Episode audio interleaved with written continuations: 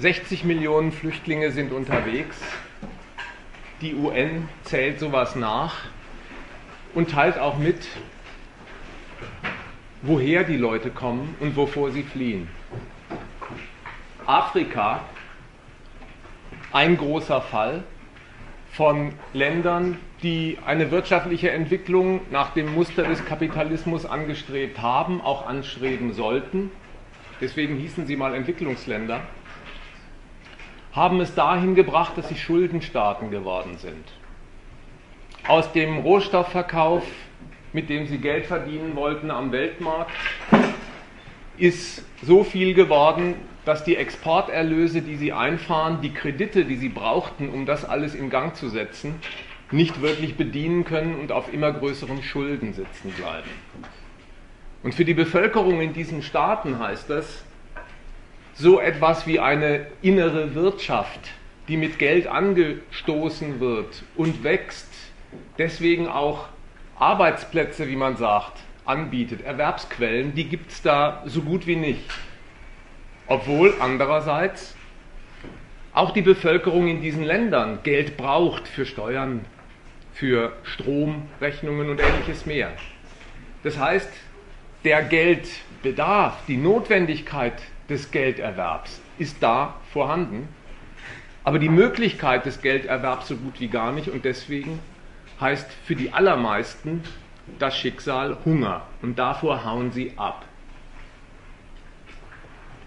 Das spielt sich nicht bloß in Afrika so ab, sondern auch in Breiten, bei denen man das vielleicht gar nicht erwartet hätte. Auf dem Balkan.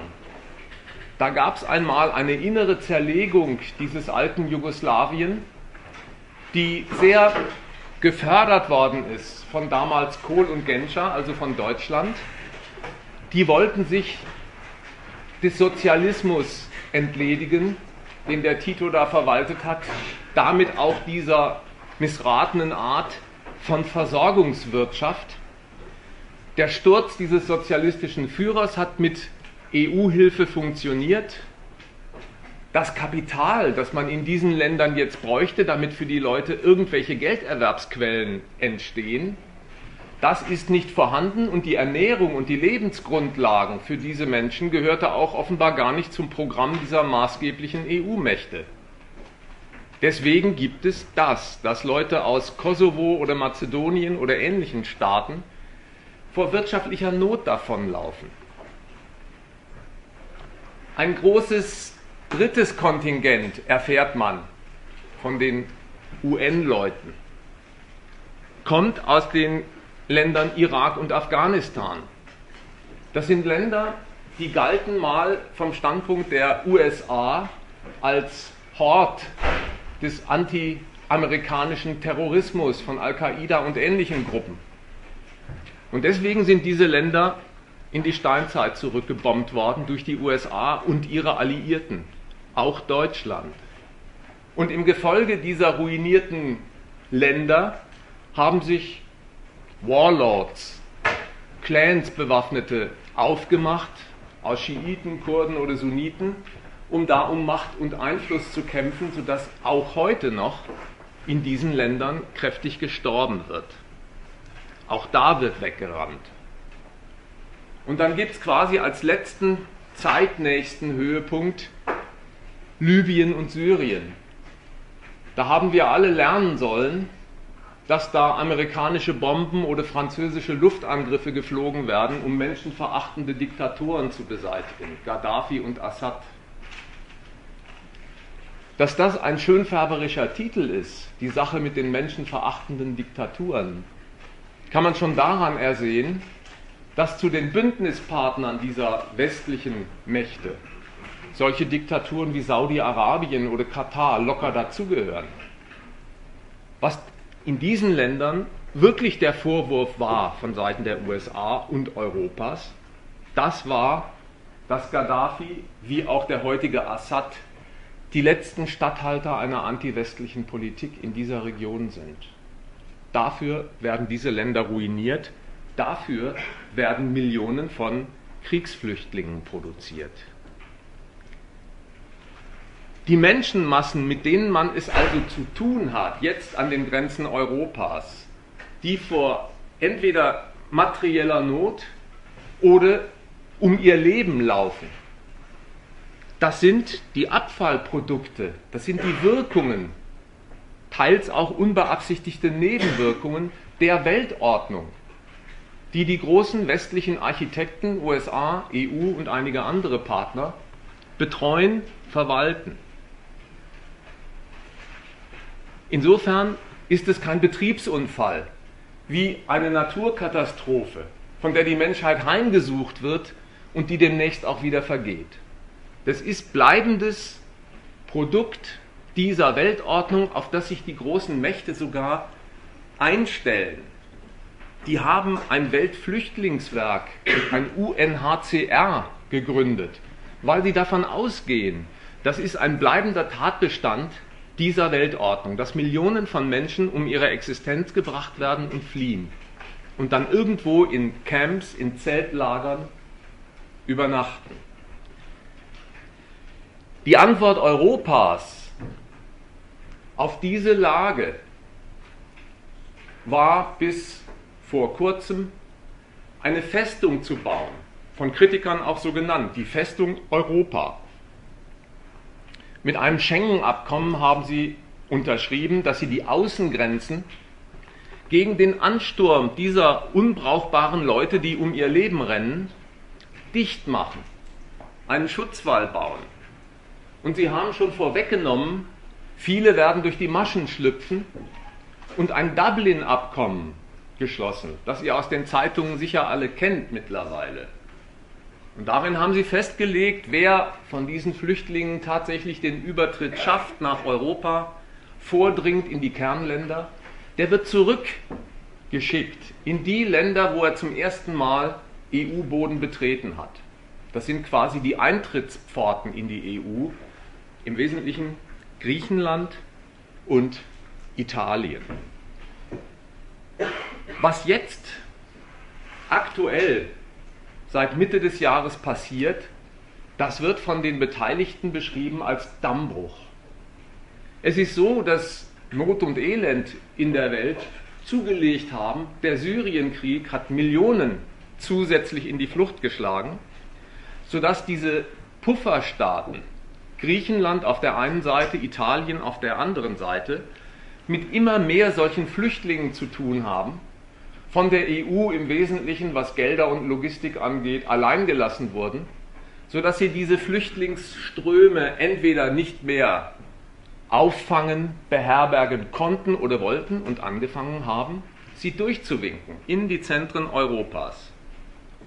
Das ist passiert.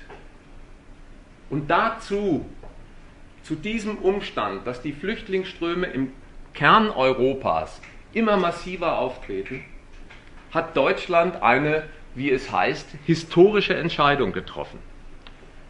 Die Merkel-Regierung hat am 5. September dieses Jahres beschlossen, die in Ungarn festsitzenden und so schlecht behandelten syrischen Flüchtlinge einreisen zu lassen, die Grenze zu öffnen, also auf das Dublin-Abkommen zu verzichten. Sie haben nicht mehr darauf bestanden, die zurückzuschieben in das Ersteintrittsland. Das wäre in diesem Fall vermutlich Griechenland gewesen. Sondern sie haben sie nach Deutschland einreisen lassen und in wenigen Wochen waren 700.000, 800.000 Flüchtlinge im Land. Viele Menschen in Deutschland, die das erlebt haben, die haben das mit Genugtuung, mit Erleichterung wahrgenommen und gemeint, endlich schaltet die Regierung um auf Humanismus und nimmt Abschied von der Abschottungspolitik. Und dennoch, die, die so erleichtert waren, haben ihrer eigenen Erleichterung auch nicht glauben mögen. Denn sie haben im selben Atemzug festgestellt, dieselbe Regierung, die massenhaft Flüchtlinge ins Land holt, in der Hauptsache Syrer, aber nicht nur, die verschärft auf der anderen Seite die Asylgesetze so massiv wie noch nie seit Bestehen dieser Gesetze. Es kommen Millionen ins Land, ja. Es werden aber auch Millionen wieder fortgeschickt. In erster Instanz und ganz zügig die Leute vom Balkan. Und das führt mich auf meine Frage, nämlich die, was verfolgt Deutschland da eigentlich für eine Flüchtlingspolitik? Was treiben die da? Und um das ein bisschen zu erläutern, möchte ich zwei Kapitel abarbeiten. Im ersten möchte ich einen Blick werfen auf das Asylrecht, das ja als die große Errungenschaft gefeiert wird und die Eintrittskarte für diese Flüchtlinge darstellt. Und darauf, was eigentlich das Programm beinhaltet und bedeutet, das bei uns jetzt heißt, Deutschland will die Fluchtursachen bekämpfen. Das wäre ein erster Block. Und in einem zweiten würde ich über die sogenannte Integration, den innenpolitischen Streit, auch über die geteilte Auffassung in der Bevölkerung sprechen, die die Asylanten aufnehmen möchte aus humanitären Gründen und die andere Fraktion, die das für endgültig nicht mehr tragbar hält. Ich mache nach dem ersten Block aber eine Pause und äh, wenn Diskussionsbedarf da ist, dann sollen Einwände und Nachfragen zur Sprache kommen und dann schauen wir, wie wir weiter verfahren. Komme ich also mal zu dem ersten Punkt, zum Asylrecht und dem deutschen Projekt Fluchtursachen zu bekämpfen. Warum sind sich eigentlich die vielen Flüchtlinge, kommen sie vom Balkan oder aus Syrien, so sicher, dass sie in Deutschland und in wenigen vergleichbaren Staaten in der EU das Ziel ihrer Wahl vor Augen haben. Warum prädestiniert sich Deutschland zum Fluchtziel? Zwei Gründe. Der erste, in diesen Metropolen in Deutschland konzentriert sich kapitalistischer Reichtum in nennenswerter Größe. Und es übersetzt sich jeder, der flieht, in die Chance auf einen Job. Hier kann man Geld verdienen. Und die zweite Bestimmung, dieses Land hat sogar Eintrittskarten zu vergeben. Es gibt ein Asylrecht. Das stimmt. Das Asylrecht ist wirklich ein Grundrecht in Deutschland, das steht sogar in der Verfassung und das besagt, politisch Verfolgte genießen Asyl. Wer also über die Grenze kommt, und das tut er in der Regel illegal, über die grüne Grenze, der muss nur das Wort Asyl sagen und hat dann ein Anrecht erworben. Er hat nicht ein sicheres Ufer erreicht, aber er hat ein Anrecht erworben, nämlich sich dem deutschen Staat zu unterstellen und ein rechtliches Prüfverfahren zu durchlaufen, in dem untersucht wird, ist dieser Mensch politisch verfolgt oder nicht kriegt der ein Bleiberecht oder nicht. Und das Bemerkenswerte an diesem Prüfverfahren ist, dass die Chance auf Asyl nicht mit der Größe der Not wächst, aus der der Mensch wegrennt, sondern dass es ganz am Urteil des hiesigen Staates über das Herkunftsland hängt, ob ein Mensch Asyl bekommt oder nicht. Um es an einem Beispiel zu sagen, es gibt viele andere sicher auch. Dieser Chinese Ai Weiwei, der in China ein Auftrittsverbot hatte und dem sie auch eine Internetseite gesperrt haben, ein Künstler, der hätte in Deutschland gute Chancen auf Asyl. Die Roma, die aus dem Balkan fliehen, die dort einfach nicht mehr leben können, weil sie aus den Dörfern vertrieben werden, auch mit Hilfe behördlicher Einsätze niedergeprügelt werden die haben kein Bleiberecht.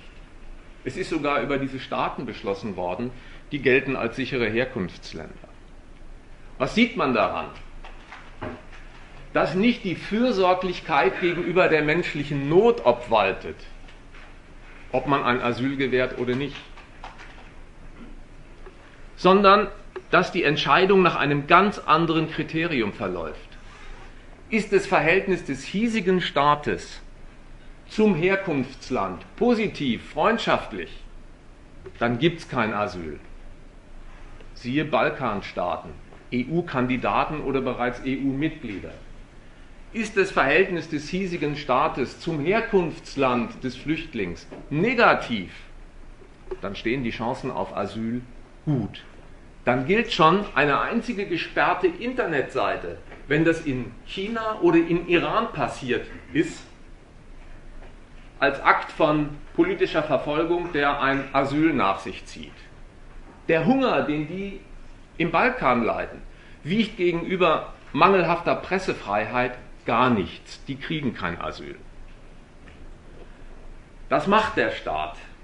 Und das ist zunächst einmal ein Rechtsakt, etwas Förmliches, aber der hat in sich, wenn man die Staatenkonkurrenz betrachtet, eine große Härte an sich. Das bedeutet nämlich immerhin, der hiesige Staat macht sich zur Schutzmacht eines fremden Staatsbürgers, entzieht ihn quasi der dortigen Hoheit, bestreitet der über ein Stück Staatsbürger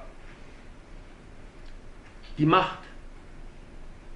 Dass das im Spiel ist, das kann man sich klar machen am prominenten Fall Snowden. Deutschland hat sich sehr angegriffen gesehen durch die Ausspähaffäre durch den NSA. Der Snowden war der Mann, der das alles ans Tageslicht gebracht hat. Und über den wurde in Amerika gesagt, das ist ein Vaterlandsverräter, der eigentlich gar keinen Prozess verdient, so haben hochrangige Politiker argumentiert, sondern den man mit einer Drohne erledigen müsste. Und es gab eine Diskussion hier, ob nicht Snowden ein passender Fall für Asyl ist. Und gleichzeitig ist Deutschland zurückgezuckt bei der Erwägung dieser Entscheidung, weil sie gewusst haben, was für ein Affront das ist, einer großen Weltmacht an diesem Fall die Macht über einen Staatsbürger Snowden zu bestreiten. Vor den Konsequenzen, die dann drohen, haben sie sich gefürchtet. Warum machen die das? Warum machen die ein Sortierverfahren an Menschen mit ihrem Asylrecht durch, die politischen Behörden hier in Deutschland, um mit Hilfe der Asylvergabe Urteile zu fällen über Staaten, aus denen sie kommen? Urteile der Art ist legitim, ist nicht legitim, ist ein Verbrecherregime, macht grobe Fehler beim Regieren. Warum tun die das? Da ist eine politische Berechnung im Spiel, die mit der Vergabe des Asyls eine Delegitimierung der anderen Staaten betreibt, denen Rechte abspricht, damit auch sowas wie einen Korrekturbedarf anfordert, von dem noch gar nicht gesagt sein muss, auf welchem Feld er liegt. Aber der Anspruch und dass er berechtigt ist, der ist mit diesem imperialen Instrument in die Welt gekommen. Es sind Staaten nicht bloß wegen vorkommender Verfolgung angeprangert worden mit Hilfe des Asylrechts, sondern es sind Staaten sogar als Verfolgerstaaten disqualifiziert worden. Die Sowjetunion war der letzte große prominente Fall, mit dem so verfahren wurde und für den eigentlich dieses Asylrecht die Waffe der Wahl war. Und da hatte das Asylrecht auch seine Hochzeit. Die Sowjetunion mit ihrem sozialistischen Block und Warschauer Pakt hat dem globalen Kapitalismus Grenzen gezogen, eiserner Vorhang genannt. Die geschäftliche Tätigkeit der westlichen Geschäftswelt unterbunden, eine andere Art von Wirtschaft betrieben, Planwirtschaft. Das galt als Verbrechen gegen die Freiheit und um diese Staatenwelt zu delegitimieren, war klar, wer aus der Sowjetunion türmt, wird bei uns anerkannt als Dissident. In Klammern für die mit dem kleinen oder großen Latinum. Dissident ist ein bemerkenswerter Begriff, der viel verrät über dieses Asyl. Dissidere heißt sich absetzen von etwas, einer Sache widerstreben, gegen etwas sein. Und das ist doch interessant, oder? Dass man überhaupt nicht mehr wissen muss, was Sacharow jemals gedacht und erzählt und geschrieben hat. Man muss nur wissen, wogegen er geschrieben hat, wogegen er sich abgesetzt hat. Gegen die Sowjetunion. Und das war sein Gütesiegel und dafür hat er Asyl bekommen. Freilich, die wollten sich nicht einfach ins Grundgesetz schreiben wir hassen die Sowjetunion, also kriegen alle, die aus der Sowjetunion türmen, Asyl. Das hätte man sich gleich schenken können. sondern sie wollten die Sowjetunion von einem höheren Standpunkt aus, von einem höheren Wert aus, der quasi über allen Staaten schwebt, als Verstoß deklassieren und haben deswegen in das Grundgesetz reingeschrieben. Nicht wer in der Sowjetunion verfolgt wird, sondern wer überhaupt verfolgt wird, der bekommt bei uns Asyl. Und aus diesem Anspruch wird die Delegitimierung hergeleitet, die als feststehende Absicht gegenüber der Sowjetunion da war. Dieser Umstand, dass man diese Verurteilung glaubwürdig machen will, indem man sich gegen Verfolgung überhaupt ausspricht, die führt überhaupt zur Umständlichkeit des ganzen Asylverfahrens. Das ist nämlich ein Individualrecht mit Einzelfallprüfung. Im Prinzip kann jeder ankommen. Der muss nicht aus der Sowjetunion getürmt sein. Aus jedem Landstrich dieser Welt kann ein Mensch hier anlanden und sagen, er ist politisch verfolgt. Das muss nicht heißen, dass er hier bleiben darf. Aber es heißt so viel, er hat das Recht darauf, dass dieses Verfahren mit ihm durchgeführt wird. Dieses Institut, ja, das Asylrecht, das einmal seine hauptsächliche Bedeutung darin hatte, diese feststehende Staatenwelt, des sozialistischen Blocks diplomatisch, moralisch zu deklassieren, als Unrechtsregime darzutun. Diese politische Absicht, die hat sich überlebt seit dem Selbstmord der Sowjetunion. Diese feindselige Staatenwelt existiert eben nicht mehr. Viele von denen, die mal ehemaliger Feindstaat waren, die Warschauer Paktmitglieder, Ungarn, Polen und viele andere, sind ja mittlerweile Freundstaaten, sogar Staaten in der EU. Andererseits, das Schutzangebot, dieser Anspruch, wir haben ein Asylrecht, wurde nicht fallen gelassen und steht insofern jetzt im Prinzip 6,5 Milliarden Erdbewohnern offen und man kann sicher sein, angesichts des Ausmaßes von Elend und Gewalt in dieser Weltordnung, nimmt der Strom von Menschen sicher nicht ab, die versuchen, dieses Asylrecht als Strohhalm für ihre Existenzsicherung zu ergreifen. Das ist die Lage und die Korrekturen, die es gegeben hat am Asylrecht. Dieser Paragraph 16 wurde mal zu einem Paragraph 16a im Grundgesetz umgeschrieben die haben das Asyl im Prinzip nicht angetastet. Es wurden sichere Herkunftsländer dis, äh, definiert, jetzt zuletzt mit Hilfe der Grünen, Kretschmann und solche Figuren, wurden in einem Zug drei und dann nochmal drei Balkanländer, in denen ganz ordentlich Kohldampf geschoben wird, zu sicheren Herkunftsländern erklärt. Aber das Prinzip des Asyls bleibt bestehen und wird von Deutschland bis heute praktiziert, eben mit einem neuen Standpunkt. Das Asylrecht bekommt einen neuen Inhalt. Es ist nicht mehr dazu da, die ehemaligen Feindstaaten sozialistischer Bauart zu disqualifizieren. Die gibt es ja auch gar nicht mehr. Aber es ist jetzt eben dafür da, indem es sich der ganzen Welt öffnet, prinzipiell über die ganze Welt zu Gericht zu sitzen und zu sagen, ich schaue mir die Leute an, die kommen, ich schaue mir an, wer in ein Beuteschema deutscher Regierungspolitik reinpasst und kann damit über Weltgegenden, wo immer sie liegen, meine Vorbehalte anmelden und darauf dringen, da hat Korrektur zu erfolgen. Eine einzige Ausnahme, und die ist gravierend, hat dieses so neu bestimmte, inhaltlich neu bestimmte Asylrecht erfahren. Wirtschaftsflüchtlinge haben prinzipiell keinen Anspruch auf Bleiberecht. Und das ist auch bemerkenswert. Dass Deutschland sich zum Maßstab macht für das Regieren in der Welt und den Standpunkt vertritt, das Recht, das die Leute haben sollen in der Welt, das ist, dass sie rechtsstaatlich regiert werden, nach deutschen Vorstellungen. Darüber sitzen wir zu Gericht. Dass sie was zu fressen haben, interessiert uns nicht. Hunger wiegt nichts angesichts einer verbotenen Internetseite oder mangelnder Pressefreiheit.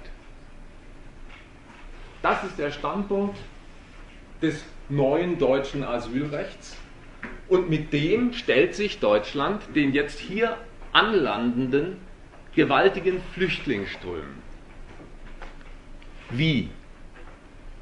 Diese Flüchtlinge, die über die Türkei mit ihren Schlauchbooten nach Kos und von dort nach Piräus und von dort auf die Balkanroute kommen, bis sie dann irgendwo in Passau und München zu Zehntausenden am Bahnhof stehen. Die hat die deutsche Regierung nicht bestellt. Sie findet sie nicht mal nützlich. Aber sie sind einfach da und ihre Zahl wächst. Wie geht damit ein Staat um?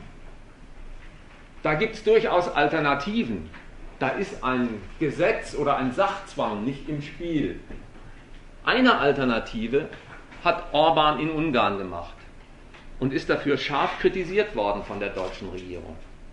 Orban in Ungarn hat sich auf den Standpunkt gestellt, wir bauen einen Zaun, wir halten die Flüchtenden einfach fern mit Gewalt von unserem Gelände. Warum ist der Orban so heftig kritisiert worden? Weil die Merkel-Regierung auf dem Standpunkt steht. Damit werden Probleme größer, nicht kleiner. Wenn EU-Staaten anfangen, Zäune zu bauen, also einer dem anderen die Flüchtlinge ins Land drückt, die er selber nicht haben will, und das ganze Spiel geht zurück, dann fängt innerhalb Europas zwischen diesen Staaten so etwas wie ein Kleinkrieg um Flüchtlinge statt und bringt die europäische Tagesordnung durcheinander. Zum Zweiten, die Unordnung in der Welt, dessen wegen die Leute so massenhaft fliehen, bekommt man auf diese Weise gar nicht in den Griff, weil man sich ja für unzuständig erklärt. Man bescheidet sich mit dem Zaunbau. Sodass drittens die Konsequenz ist, die befürchtet wird, so wachsen Flüchtlingsströme einfach immer weiter unkontrolliert an. Deswegen hat Deutschland sich auf einen anderen Standpunkt gestellt. Die haben sich auf den Standpunkt gestellt, die, die nun einmal unabweisbar da sind, eingeladen haben wir sie nicht, aber sie sind da. Die lassen wir ins Land, die nehmen wir auf, die winken wir durch von Ungarn und wir sortieren zugleich diesen anschwellenden Flüchtlingsstrom neu und schärfer. Und das führt zu den beiden großen, großen Blöcken bei den Flüchtlingen. Auf der einen Seite werden die Syrer komplett aufgenommen. Bei denen heißt der Standpunkt, Menschen, die um ihr Leben rennen, in ein Kriegsgebiet zurück zu verpflanzen, das ist einfach nicht machbar und durchführbar. Anders bei den Balkanflüchtlingen. Da heißt der Standpunkt, ein Zurück in die wirtschaftliche Not, das ist sehr wohl machbar. Zumal dann, wenn das Staaten sind, wo die weglaufen, die uns als Freundstaaten zugetan sind, eben die sechs wichtigen Balkanstaaten, Kosovo, Mazedonien und so weiter, sodass die mit Freuden das Urteil von uns in Empfang nehmen, ihr seid sichere Herkunftsländer. Dahin kann man den, das menschliche Elend zurückschicken. Da habt ihr drauf aufzupassen, auf Leute, denen ihr keine Ernährungsgrundlagen zur Verfügung stellt. Und so wird es gemacht. Und kaum ist dieser Akt vollbracht, erfährt man, dass die deutsche Politik hier Flüchtlinge aufnimmt, aber es nicht für einen Akt der Barmherzigkeit nimmt, mit dem die Sache ihr Bewenden hat, sondern die leitet aus der Tatsache, dass sie diese Flüchtlinge in großen Mengen unbestritten aufgenommen hat, Ansprüche, Rechte her, die münzt ihre Betroffenheit durch den Flüchtlingsansturm in eine neue Zuständigkeit um und stellt sich auf vor der Weltöffentlichkeit, vor den versammelten Staaten, etwa mit der Pose, wir schultern das Elend, das andere Staaten anrichten. Dafür sind wir aber auch die Macht, die zu Recht darauf pocht, dass die Unordnung, die andere anstellen, korrigiert wird, sodass es mit dem Flüchtlingswesen auch mal wieder aufhört. Die Ansprache an die anderen, die für das Flüchtlingselend verantwortlich sind, nimmt die EU selbst als Mitverursacher von Not und Elend immer brav aus.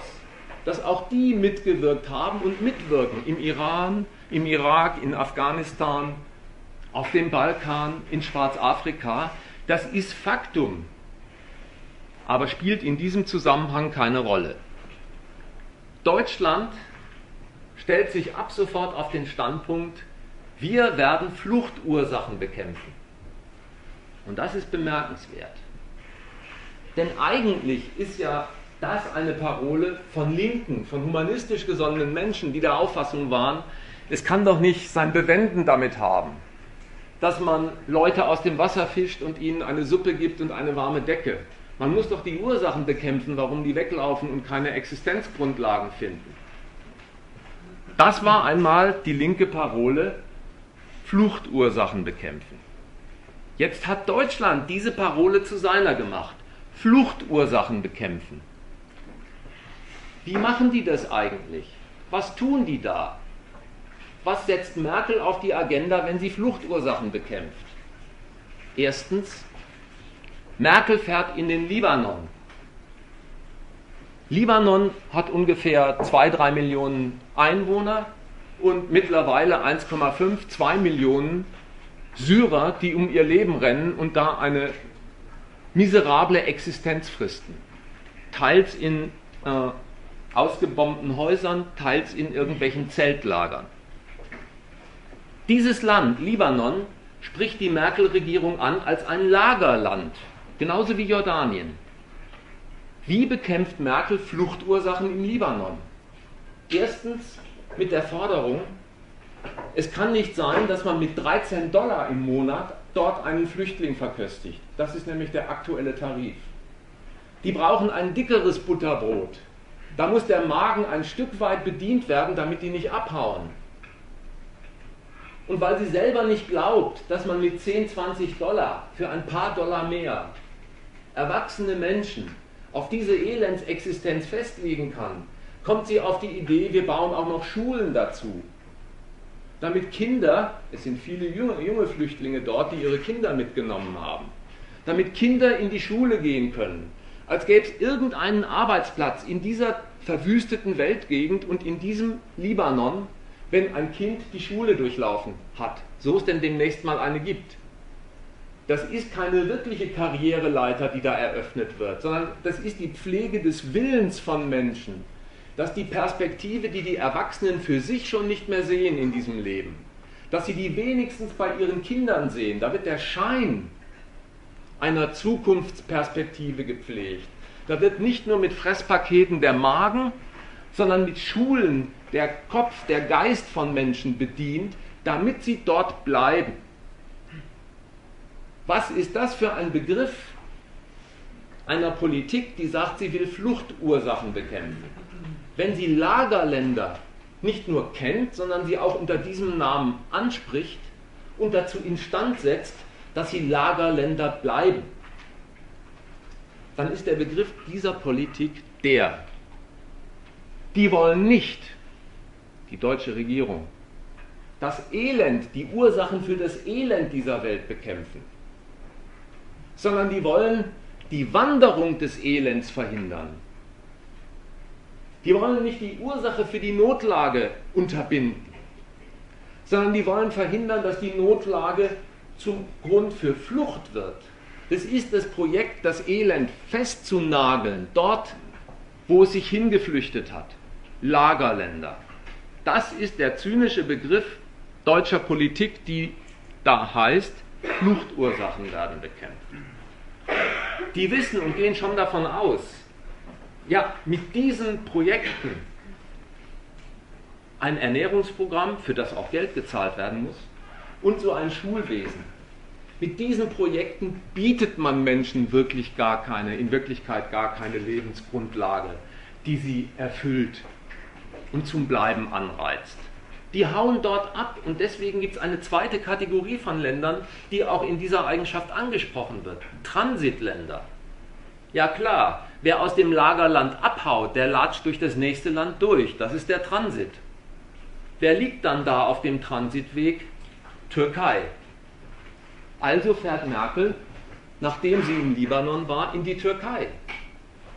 Und kommt der Türkei mit dem Antrag, ihr müsst dafür sorgen, dass ihr den Transit bremst. Ihr dürft nicht so viele Flüchtlinge durchlassen bis Griechenland, bis sie dann bei uns auf der Matte stehen. Am besten noch wäre, ihr werdet nicht Transitland, sondern würdet euch zu einem Lagerland der besseren Qualität aufrüsten. Nicht bloß Zelte bauen, sondern Container stapeln, um Leute zu beherbergen. Die, die durch die Transitländer durchgehen, landen dann am Ende, um mal die Nomenklatur zu Ende zu bringen, bei Aufnahmeländern. Dazu gehört Deutschland und im Prinzip der Umkreis der EU-Staaten. Und da merkt man, tobt ein heftiger Streit. Die wollen einfach, die allermeisten EU-Staaten, bis auf vier, keine Flüchtlinge aufnehmen und sich schon gar keine zuteilen lassen von Deutschland, das seine Aufnahmebereitschaft bekundet hat. Und an diesem Streit merkt man, wie giftig, wie hart das Verlangen der Staaten untereinander und gegeneinander ist, Flüchtlinge zu beherbergen, zum Sorgenpunkt zu machen, zu einer politischen Zielrichtung auszubauen. Denn es ist ja so, die Länder, die sich jetzt so heftig wehren, Polen, Litauen, Ungarn, die haben den politischen Beschluss Deutschlands nicht gewollt, Flüchtlinge aufzunehmen. Aber mit dem Spruch, wir nehmen die Syrer auf, hat Merkel in der Tat einen Zustrom ausgelöst, der jetzt durch diese Länder tigert. Die haben diese Politik nicht gewollt und nicht mitgetragen, werden aber für die Folgen dieses deutschen Beschlusses haftbar gemacht und sollen sich von Berlin diktieren lassen, wie künftig der Volkskörper in, Liban, in Litauen oder in Ungarn oder in Polen zusammengesetzt wird, nämlich arrondiert, ergänzt um einige zehn oder hunderttausend Flüchtlinge. Das ist ein Angriff auf das, was Staaten zur Kernkompetenz ihrer Souveränität rechnen. Mit ihrer Macht ihr Territorium und ihr Volk zu bewachen und zu schützen. Das machen sie.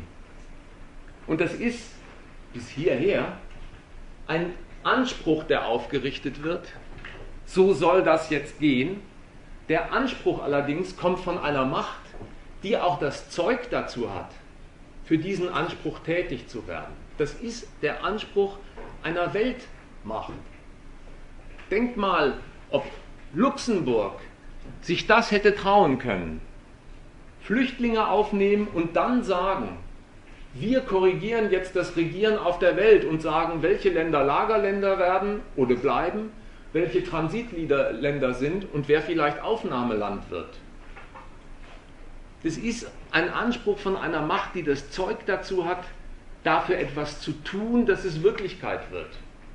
Und wenn man das mal ins Verhältnis setzt zu Ungarn, dieser Standpunkt, wir bauen einen Zaun, um die Flüchtlinge fernzuhalten, der definiert das Flüchtlingsproblem zu einer nationalen Frage herunter und sagt, wenn ich sie mir vom Hals und vom Territorium gehalten habe, ist für Ungarn alles erledigt. Deutschland definiert das Flüchtlingsproblem zu einer Weltfrage hoch und beansprucht, nicht bloß anderen Ländern einen Status zuzuweisen als Lagerland, Transitland und so fort, sondern beansprucht sogar im Syrien-Konflikt jetzt andere Länder, die dort mit Waffengewalt längst aktiv sind, auf einen deutschen Standpunkt zu verpflichten, ihr müsst eure kriegerischen Zwecke, dessen wegen so viele Menschen in die Flucht getrieben werden, ab sofort daran messen, daran relativieren, dass wir als deutsche Macht von dem Flüchtlingsstrom betroffen sind und das nicht wollen. Das ist Anspruch, für den aber eine solche Macht, die sich überhaupt zutraut, das in die Welt hinaus zu posaunen, auch Mittel bereitstehen. Das politische Gewicht, das Deutschland da in die Waagschale wirft, das ist präsent, längst bevor es um Militär und Waffen geht. Das politische Gewicht, das sie in Anschlag bringen, das kommt in allererster Instanz aus ihrem ökonomischen Rückgrat, aus ihrer ökonomischen Potenz, aus, der Wirtschaft, aus dem wirtschaftlichen Reichtum, den sie bereits haben und von dem sie andere Staaten abhängig gemacht haben, die darin ein Lebensmittel oder Hilfsmittel sehen.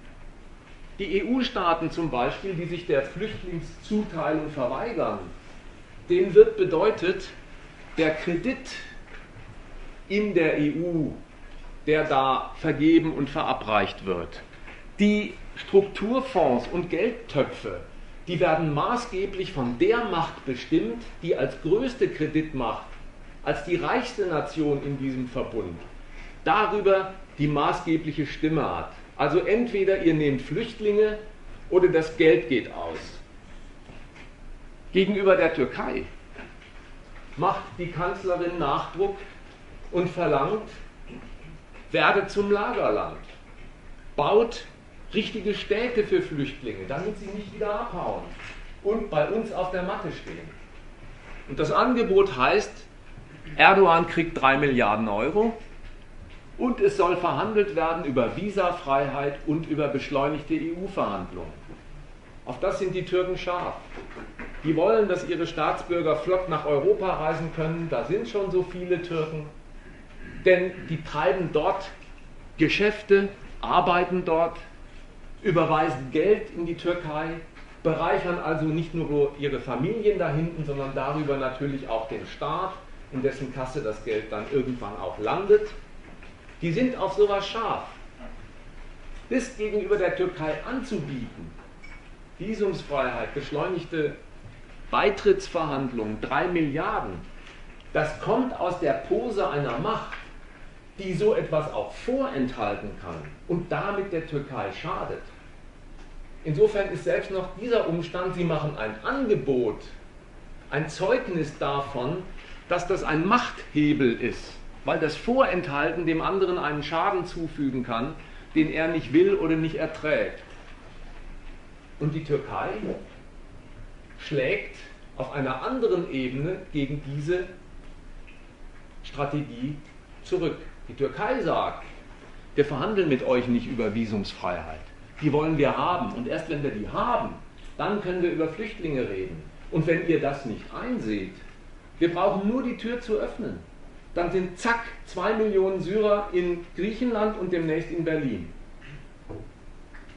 Da wird also selbst noch in diesem Kräftemessen zwischen Nationen, wie muss man das Flüchtlingselend unter Kontrolle nehmen, der Flüchtling selbst zu einem Hebel, indem man androht, ihn anderen auf den Hals zu hetzen. Das ist das Kräftemessen, das zwischen den Staaten jetzt eröffnet ist, um die Frage, wie wird wo das Elend festgenagelt, betreut, verstaut.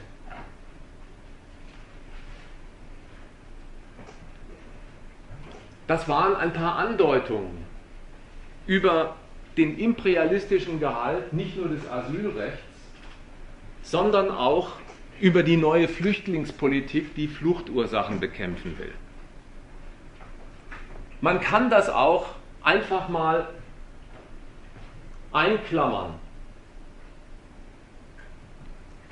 Man kann davon absehen, man kann auch davon absehen, dass ich hier die Behauptung aufgestellt habe, Figuren, die so Flüchtlingspolitik treiben wie die deutsche Regierung, die stört nicht das Elend in der Welt, sondern seine Wanderung. Ein sehr bösartiger Standpunkt. Aber auch davon kann man absehen. Und dann vielleicht als humanistisch gesinnter Tagesschaugucker sagen, aber wenn ich das jetzt sehe, wie da in Kos so ein Ertrinkender aus dem Wasser gefischt wird und an Land geführt wird, dass solche Leute, die in Griechenland landen, irgendwann in Passau oder München ein Zelt offeriert kriegen und eine Wolldecke, dann muss man doch sagen, immerhin, immerhin, bei all diesem politischen Unrat, der da im Spiel sein mag, bei all diesen staatlichen, nicht sehr appetitlichen Interessen, bleibt doch unter dem Strich eines stehen. Immerhin ist die Aufnahme der Flüchtlinge tätiger Humanismus. Gut, mag im Spiel sein, aber was taugt das eigentlich? Und das sollte man sich mal an der Figur des Flüchtlings klar machen. Der Flüchtling, der will seiner Not entfliehen. Der rennt um sein Leben, weil er ein brauchbares Leben erobern will. Ein gutes Leben. Der Humanismus, der ihn aus dem Wasser zieht, sagt ihm, leben lassen wir dich. Von gutem Leben ist nicht die Rede. Kaum sind nämlich die Menschen geborgen, die Ertrinkenden, die es ja auch gibt, die Geborgenen, neben den vielen, die man absaufen lässt. Kaum sind sie geborgen, sind sie eine einzige Last. Der Flüchtling ist eine Kost, von der man vorrechnet, dass sie sich nicht lohnt, dass sie keiner will. Und entsprechend schäbig werden diese Menschen behandelt in ihren Unterkünften. Das Geld wird ihnen gestrichen, stattdessen gibt es Sachleistungen. Und kaum ist der Flüchtling abgetrocknet, stellt er eben fest, macht seine ersten Erfahrungen mit der Gesellschaft, die er für das rettende Ufer hält. Er ist hier nicht bestellt worden. Er ist auch nicht nützlich hier. Obwohl er sich liebend gern nützlich machen würde. Die Frau Nahles, die Arbeitsministerin, sagt jetzt zu den vielen Aufgenommenen, 90 Prozent von denen werden nie eine Chance haben, in Deutschland einen Job zu bekommen. Da gibt es ja jetzt schon 5 Millionen oder wie immer man zählen will, deutsche Arbeitslose, die vom Kapital einfach nicht gebraucht werden, deswegen auf Hartz IV hängen oder in irgendwelchen prekären äh, Jobs unterwegs sind. Das wird den Flüchtlingen gesagt. Ihr seid nicht nützlich, auch wenn ihr euch nützlich machen wollt. Und wenn man sich darauf mal einen Reim macht, dann müssen Sie auf diese Weise ein erstes vernichtendes Urteil über das Wirtschaftssystem lernen, in dem Sie Ihre Chance gesehen haben. Sie müssen nämlich lernen, in dieser Gesellschaft, im Kapitalismus, da ist nicht der Umfang der Bevölkerung und die Größe des Bedarfs das Kriterium dafür, wie groß der Umfang der Wirtschaft ausfällt sondern umgekehrt. Die Größe der kapitalistischen Wirtschaft definiert, wie viel Volk gebraucht wird.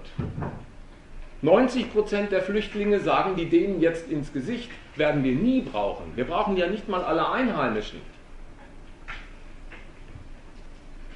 Insofern ist nicht erst die Zurückweisung von Flüchtlingen, die man zurückstößt in ihre elende Lage, ein Armutszeugnis oder wirft ein schlechtes Licht auf diesen Staat und sein Wirtschaftssystem. Auch diese Art der Aufnahme von Flüchtlingen zeigt, dass das freundliche Gesicht von Merkel, auf das sie so stolz ist, einen sehr hässlichen Teint hat. Das soll mal mein erster Block sein und alles ist zur Diskussion gestellt. Einwände sind genauso willkommen wie Nachfragen. Und den zweiten Teil über die Innenpolitik hebe ich mir mal auf und schaue, was in der Diskussion passiert.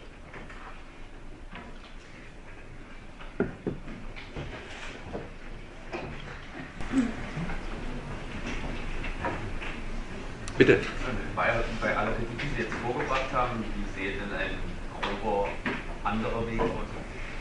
Ich meine, es ist ja mal relativ einfach, ähm, viele Sachen kritisch zu betrachten und auch kritisch zu hinterfragen, aber es ist noch schwerer, Vorschläge zu bringen, die klar vielleicht auf besseren Humanismus begründet sind, äh, anderen Wirtschaftszwecken, aber die einfach auch zu einem Ergebnis führen, die eben nicht dazu führen, dass äh, Menschen dann wirklich einfach allein gelassen werden und im Liegen dann irgendwann verrecken, bis wir nur noch einen Wohlstandsghettos haben und beziehungsweise Wohlstandsgebiete haben und Ghettos haben und die Leute dann je nachdem ähm, auf dem letzten Bein dann hingehen müssen.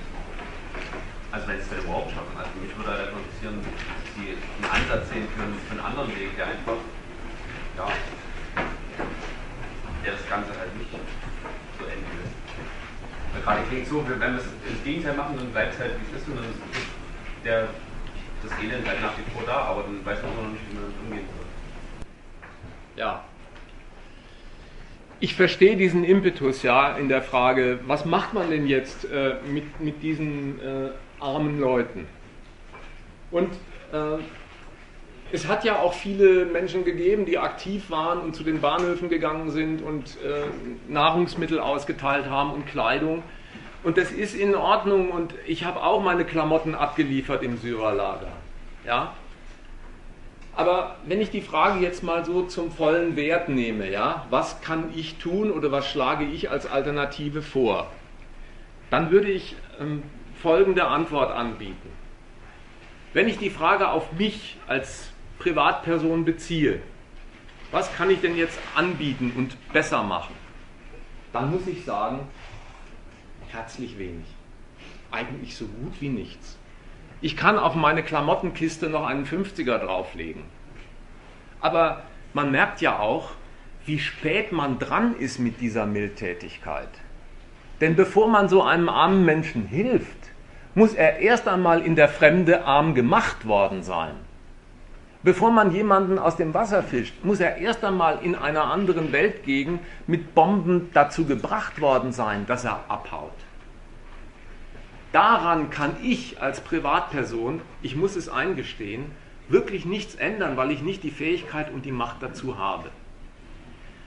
Insofern zielt eine solche Frage, wie soll denn die Alternative ausschauen, eigentlich, ob das jetzt deine oder ihre äh, implizite Unterstellung war oder nicht, die zielt eigentlich darauf, mich zu einem Rollenwechsel zu animieren und zu sagen, aber denk dich doch mal nicht in die Rolle des armen Privatmenschen rein, der ein Würstchen ist und nichts kann, sondern denk dich doch mal in die Rolle des Bundeskanzlers oder der Bundeskanzlerin rein, die wirklich Macht hat, die auf der Welt gestalten kann, wie sie sagt. Wie wäre es denn dann? Ja, der Perspektivwechsel oder Rollenwechsel, zu dem diese Frage einlädt, ja, der sagt, in dieser Position, wenn man sich in die Rolle des Mächtigen versetzt, hat man doch Mittel, mit denen man etwas machen kann. Geld, Politik, Militär. Nur, der Zweck, dessen wegen du zu diesem Rollenwechsel einlädst, ist in dieser Politik überhaupt nicht zu Hause, der gehört da nicht zur Amtsbeschreibung. Eine Politik, die dafür sorgt, dass selbst daheim im eigenen Wirtschaftssystem die Ernährung der Menschen vom Wachstum des Kapitals abhängig gemacht wird. Dass also Menschen deswegen schlecht verdienen und viel leisten müssen, damit Wachstum zustande kommt, das der Unternehmen. Dass die Leute, die dafür nicht lohnend sind, rausfliegen und dann mit einem Sozialhilfesatz Hartz IV abgespeist werden. Das zeugt davon, dass diese Politik Gründe weiß, warum Armut notwendiges Abfallprodukt der eigenen politischen Zielsetzungen und Ordnungen sind. Die haben überhaupt nicht den Standpunkt, den ich als Privater vielleicht anlegen könnte, dass ich gegenüber einem Menschen, der in Not ist, den Standpunkt der Fürsorge hätte. Noch viel weniger haben sie das, wenn sie in der Fremde mit ihren Militäreinsätzen im Irak oder in Afghanistan wildfremde Leute in die Flucht schlagen. Sie haben ja schon gegenüber Einheimischen nicht den Standpunkt, jeder möge gut versorgt sein und wo Not am Mann ist, wird natürlich geholfen und ernährt. Noch viel weniger haben sie das gegenüber den Menschen, die in der Fremde aus den angerissenen Gründen in diese elende Lage gebracht werden. Insofern muss ich dir sagen, als Privatperson habe ich überhaupt nicht die Macht, das zu ändern. Als die Person mit Macht und Amt gibt es den Zweck nicht, den du einklagst. Allein lassen mit deiner Frage möchte ich dich trotzdem nicht. Weil ich nämlich sagen möchte, betrachtet man diese Flüchtlingspolitik, dann hätte man sich in einer Frage Gewissheit verschafft. Die hiesige Politik, diese Art der wirtschaftlichen Verfassung, die sind überhaupt nicht das, wofür sie von manchen Leuten in Anspruch genommen werden sollen. So etwas wie eine Fürsorgeanstalt für bedrohte Kreaturen. Die sind Urheber von Not und Elend und insofern hätte man da einen Gegner vor sich, der nicht nur die Armut in Deutschland verantwortet, sondern auch das Flüchtlingselend in weit entfernten Staaten. Dann hätte man einen Gegner und man könnte miteinander darüber streiten, diskutieren, was man gegen den an Argumenten aufzufahren hat, um den Kreis derer, die das teilen, zu vergrößern, damit sich vielleicht einmal aus der richtigen Einsicht ein Ärger Luft macht, der Wirkung zeigt. Aber das ist das Angebot, das ich dir am heutigen Abend machen kann.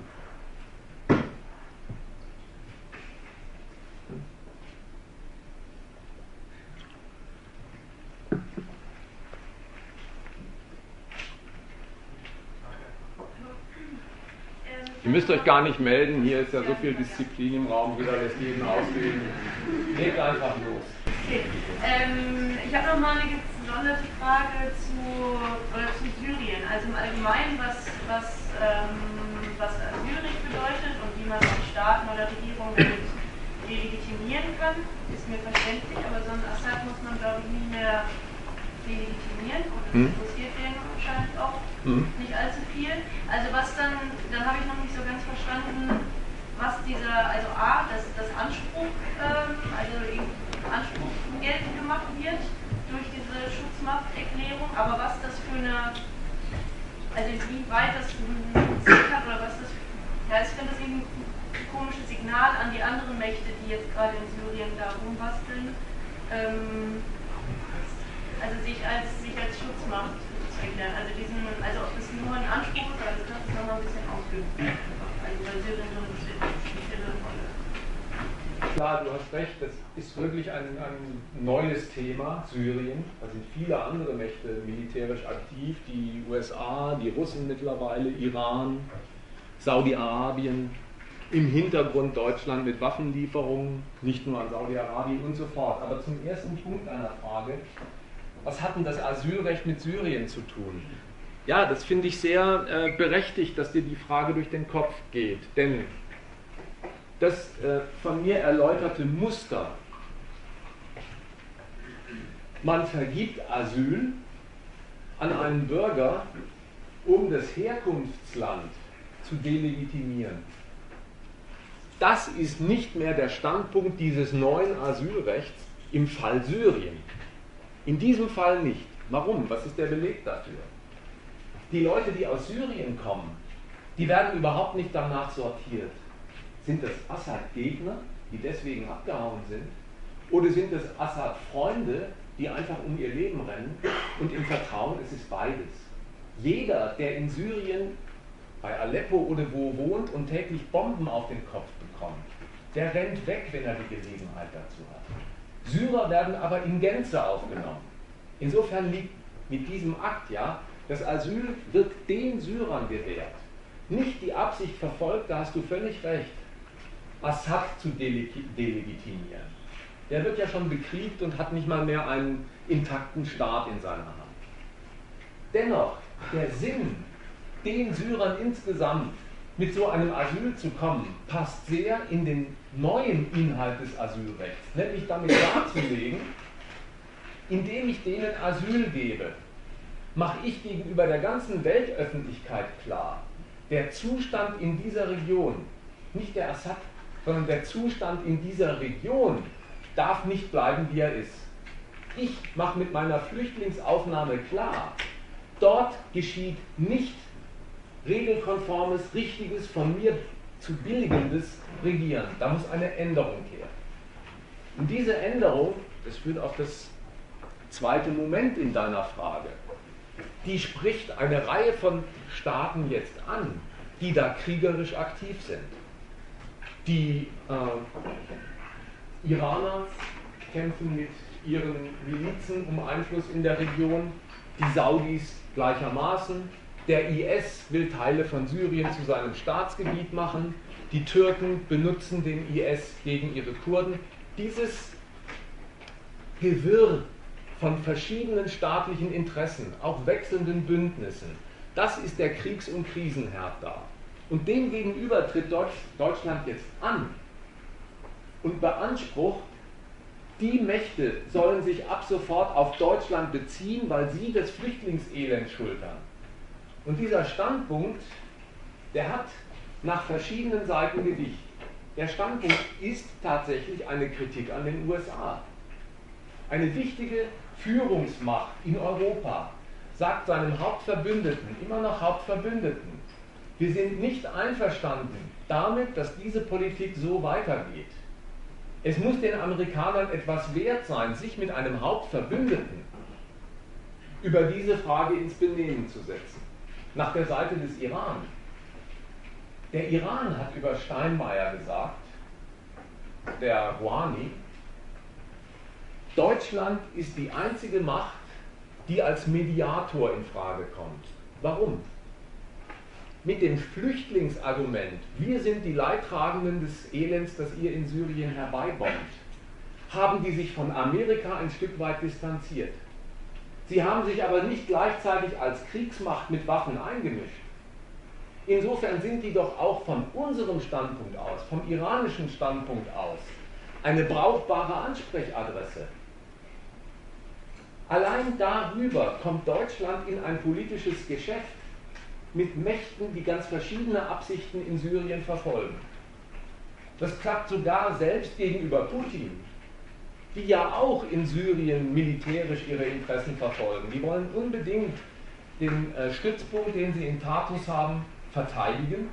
Das ist ein wichtiger Militärstützpunkt, der Mittelmeerzugang der russischen Flotte. Die wollen auch Assad am Leben halten mit seinem Staat und merken mittlerweile, dass der militärische Widerstand so heftig ist, dass irgendeine Übergangslösung wahrscheinlich hm, unvermeidlich wird. Aber auch die haben über Steinmeier und die deutsche Politik das Urteil. Vom Standpunkt der Flüchtlingspolitik, die sie mit ihrem Aufnahmeverfahren in Gang setzen, haben die sich einerseits abgesetzt von den USA, andererseits einem Ziel offiziell verschrieben, das eigentlich für jeden Staat dieser Welt ein brauchbarer Gesichtspunkt sein könnte. Elend auf der Welt so zu kanalisieren, so zu bewirtschaften, dass es nicht zu einer Störung des Staatenverkehrs wird. Also kann man mit denen ins Gespräch kommen und wertet sie darüber politisch auf. Bitte. Die Frage, warum ist denn überhaupt möglich, dass die Flüchtlinge dann so als moralisches äh, Argument quasi aufgenommen werden. Also das funktioniert ja auch nur, wenn der Staat dann quasi eine gewisse Macht ausüben könnte, wie eben quasi die wirtschaftliche Potenz. Weil wenn wir Griechenland einfach sagen würde, wir nehmen zwei Millionen Syrer auf, dann könnten die wahrscheinlich trotzdem nicht hingehen und sagen, wir haben jetzt einen Syrer aufgenommen, macht mal das. Ganz genau. Wenn wir sowieso die Potenz haben, könnten dann theoretisch einfach nur so sagen. Also, also wieso, wieso dieser Umweg, dieser moralische ich, würde dir im ersten Teil deiner Bemerkung zustimmen und beim zweiten Teil ähm, würde ich dich äh, zu einer Korrektur auffordern. Also was den einen Teil deiner Bemerkung angeht, hast du völlig recht.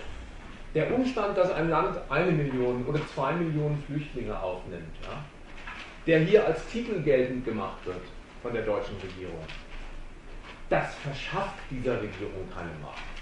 Die zwei Millionen, das sind arme Leute die arbeiten nicht mal, die vermehren nicht mal deutschen Reichtum, sondern die kosten was.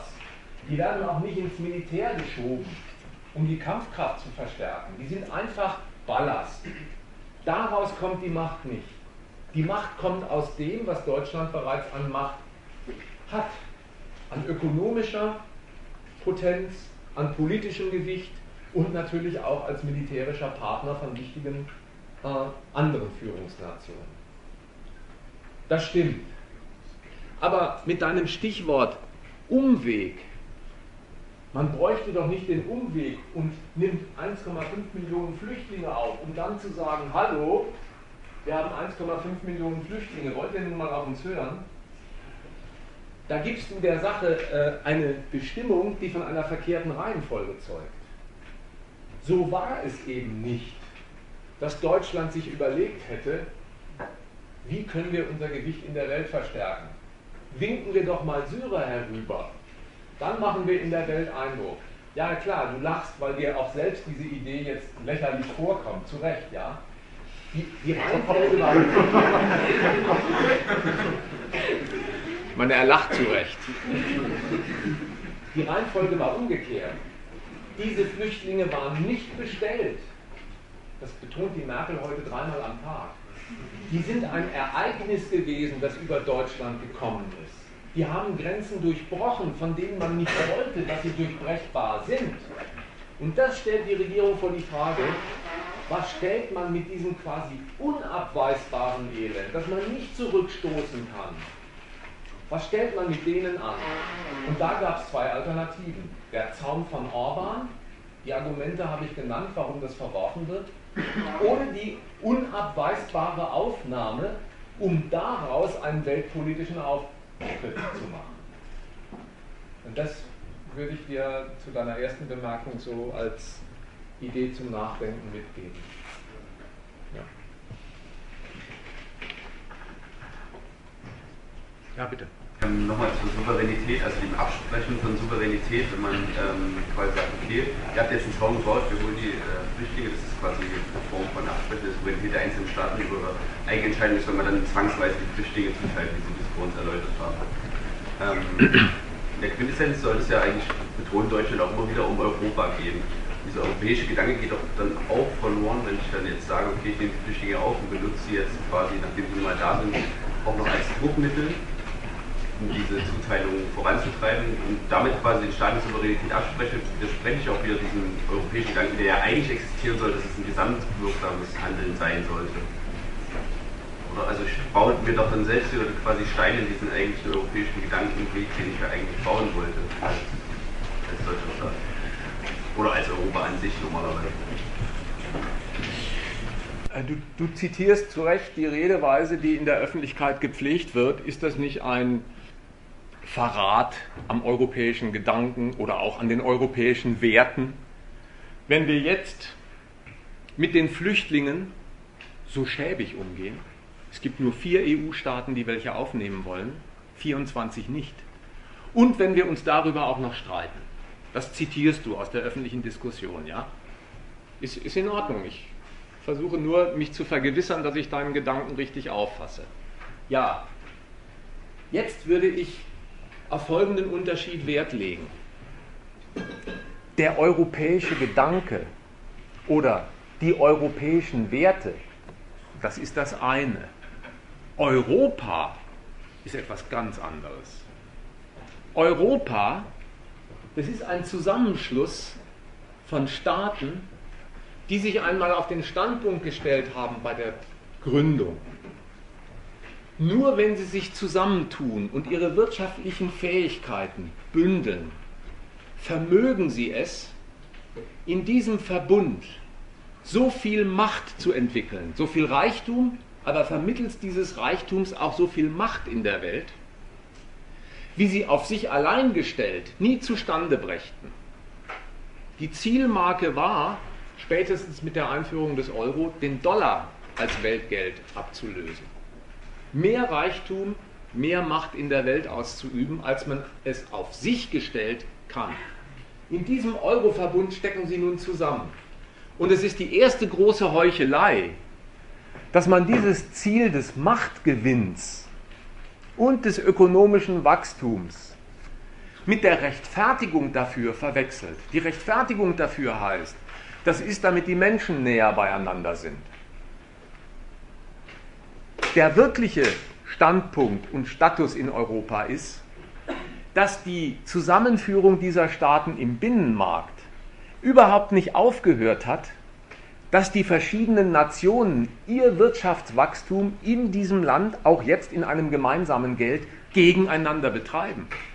Das sieht man an den Ergebnissen. Deutschland hat mit seiner Konkurrenzfähigkeit und seinen vielen Exporterfolgen dafür gesorgt, dass die griechischen Firmen massenhaft ruiniert worden sind, dass also die Kredite, die Griechenland investiert hat, auch vermittelt über den Eurofonds, als Schulden übrig bleiben, weil es nicht gelungen ist, daraus Wachstum zu machen, sodass du jetzt in Europa den schärfsten Gegensatz hast zwischen den Nationen, wo die Gewinnernation Deutschland mit ihrem Wachstumserfolg im Euro der Urheber davon ist, dass in Griechenland ein Schuldenwachstum übrig bleibt und die Griechen jetzt, die griechische Regierung, wegen dieser Schulden dazu verurteilt werden, ihr Volk drastisch schlechter zu stellen, weil der Staat sparen soll am Volk und jeden Euro aus dem Volk rauspressen soll, um den Schuldendienst zu bewerkstelligen. Das ist das schärfste Gegeneinander, das aus der wirklichen Zwecksetzung dieses Euroverbundes folgt. Und dieses Gegeneinander, das wird geistig wie ein großes Miteinander dargestellt von Menschlichkeit, von Frieden und ähnlichem um den Verbund, der solche Gegensätze hervorruft, beieinander zu halten. Das ist die verlogene Seite an Europa. Es geht um den Wert, um den hier und nicht um Werte.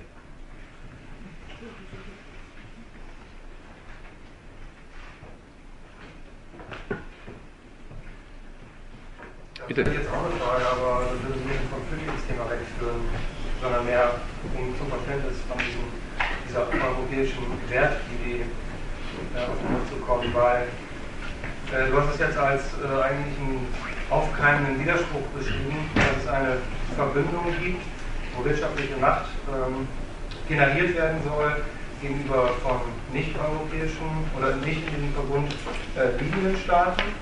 Äh, gleichzeitig ist es ja auch ähm, eine Gleichzeitig bleibt ja diese Konkurrenz zwischen den einzelnen EU-Staaten halt ähm, bestehen, so wie du das ja gerade gesagt hast, Deutschland als Sieger oder ähm, Griechenland als Verlierer. Also das ist ja so ein bisschen eine Widersprüchlichkeit, wenn es, also dieses, dieses Gedankens Macht und ähm, Reichtum zu konzentrieren, äh, wenn ja innerhalb von diesem Verbund es ja auch eine, wiederum eine Konzentration gibt, zum Beispiel bei Deutschland. Wie könnte man das verstehen? Ähm, dass, dass, wie, wie wollen die das ähm, unter einen Hut kriegen, sage ich mal, die, ähm, diese Staaten, die sich auf der einen Seite verbünden, um sich gegen andere durchzusetzen, auf der anderen Seite ja weiter in der Konkurrenz versuchen, gegenseitig zu übervorteilen. Das wäre jetzt nur eine Verständnisfrage für dich, wie da Zunächst einmal würde ich dir in dem ersten Punkt völlig recht geben und sagen, ja, das ist ein Widerspruch dass sich Nationen verbünden in diesem gemeinsamen Europa, sogar Hoheitsrechte an eine supranationale Einrichtung in Brüssel abtreten. Die haben nicht mehr eine Hoheit über das Geld, das haben sie abgegeben an die EZB. Dass sie also sich zusammenschließen, zu so einem Bündnis Hoheitsrechte abgeben und gleichzeitig den Standpunkt fortschreiben, wir wollen als Nationen in diesem gemeinsamen Geld erfolgreich sein, konkurrieren also in einem Geld um den jeweiligen nationalen Nutzen, der, das ist nur logisch, für A groß ausfällt, wenn er für B klein ausfällt. Die deutschen Exporterfolge sind der maßgebliche Grund dafür, warum die Peripherieländer wie Griechenland und Italien Fabriken und Arbeitsplätze en masse verloren haben und jetzt die investierten Kredite fürs Wachstum als Schulden bei denen zurückbleiben. Das ist ein Widerspruch. Und der ist so hart, dass die EU-Mächte selber Zweifel bekommen, ob das überhaupt auf Dauer haltbar ist. Denk mal, wie das, um den Bogen zum Flüchtlingsthema zurückzubringen, ja. Denk mal, wie sich auf diesen Widerspruch, dass das gemeinsame Geld und das gemeinsame Projekt Nationen an den Rand des Ruins treibt, wie das jetzt noch ergänzt wird, um den Standpunkt einer dominanten deutschen Macht, die sagt, wir schreiben euch übrigens nicht mehr nur vor, wie euer Haushalt gemacht werden muss da in Griechenland oder in Italien. Ihr habt nämlich Schulden und müsst eure Leute auspressen, damit der Schuldendienst funktioniert. Wir schreiben euch nicht nur das vor, wir schreiben euch jetzt auch noch vor, wie viele hunderttausend Flüchtlinge ihr in euren Volkskörper einbauen müsst. Jetzt haben sie bereits die Geldhoheit abtreten müssen an Brüssel. Das hat Deutschland auch ge getan. Aber Deutschland hat gewonnen, die anderen verloren. Jetzt sollen sie auch noch die Hoheit über ihr Gebiet und ihr Volk abgeben an Deutschland, das ihnen zuteilt, wen sie bei sich aufnehmen. Und da merkst du, der Widerspruch der spitzt sich so sehr zu, dass die europäischen Mächte ja selber vor einem Zerfall Europas warnen, weil die Nationen mehr und mehr diesen Widerspruch unaushaltbar finden. Supranationale Rechte abgeben ist ohnehin für einen Souverän, der die Macht für sich beansprucht, ein gewisser Widerspruch. Das aber zu tun mit dem Effekt, dass alle Erfolgsrechnungen kaputt gehen, weder wird man reicher, noch wird man stärker, sondern man wird zu einem Schuldendienst verpflichtet, den die stärkste Macht verbindlich macht.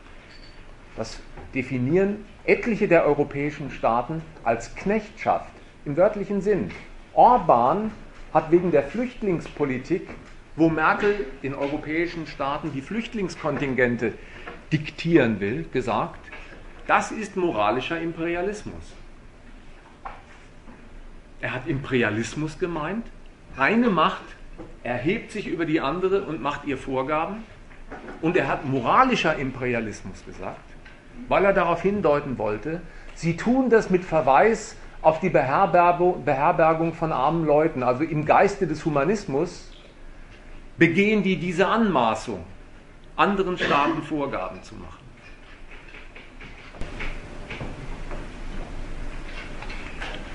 Kurze Anmerkung.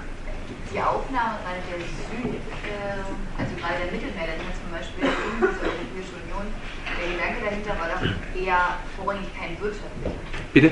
Der, der, Gedanke bei der Aufnahme der südlichen Länder, also der Mittelmeerländer, war doch aber eher kein wirtschaftlicher, sondern es ging doch vorrangig erstmal um die Wahrung der Demokratie in den Staaten zum Zeitpunkt der Aufnahme. Das würde ich nicht so sehen. Also, oder war der, war Welch, an welches Land denkst du denn bei dem? Spanien? Warum sollten sie da die Demokratie bewahren? Sie hatten doch Das war eine. ja relativ, relativ kurz erst die Aufnahme nach dem, nach dem, äh, nach dem Ende des, des Frankismus. Aber ähm, Also nur um diesen moralischen und diesen Hm. wirtschaftlichen Gedanken oder diese Wertediskussion jetzt mal nochmal wieder aufzugreifen. da würde ich vielleicht mal eine grundsätzliche ähm, Überlegung äh, dir vorlegen. Demokratie ist ein Herrschaftsverfahren. Das legt für sich keinen Zweck fest. Demokratie ist ein Verfahren. Und der Grund, warum die EU gegründet wurde, war nicht ein Herrschaftsverfahren zu verallgemeinern. Die haben sich nicht umgeschaut, wo wird demokratisch re- regiert und die nehmen wir auf. Die haben sich umgeschaut nach Ländern, die den Standpunkt einerseits teilen und die dem was beizufügen haben. Wenn man die Territorien dieser Nationen, die kapitalistisch verfasst wirtschaften, bündelt, dann kann man zu einer Macht aufsteigen, wirtschaftlich und politisch, die mehr in die Waagschale bringt als jede Nation für sich. Und dass solche Länder, die du vielleicht im Auge hast, wie Griechenland oder vielleicht auch Spanien oder auch Italien, ja, aufgenommen wurden, obwohl man jetzt im Rückblick sagt, das waren doch immer schon Grenzfälle. Die Griechen haben doch gefälschte Statistiken eingereicht. Das war doch genauso klar wie bei den Italienern, dass dort die Schulden viel höher sind des Staates, dass das Wachstum viel niedriger ist und so fort. Ja? Das hat es alles gegeben und so wird auch heute gesprochen. Dass diese Staaten aufgenommen worden sind, hat seinen Grund darin. Die meisten dieser Staaten hatten wegen der vorangegangenen Krise ordentliche Schulden und das Projekt, ein vereintes Europa mit der genannten Zwecksetzung zu bauen, das konnte auf manche Beiträge einfach nicht verzichten, sonst wäre Deutschland mit Frankreich allein geblieben.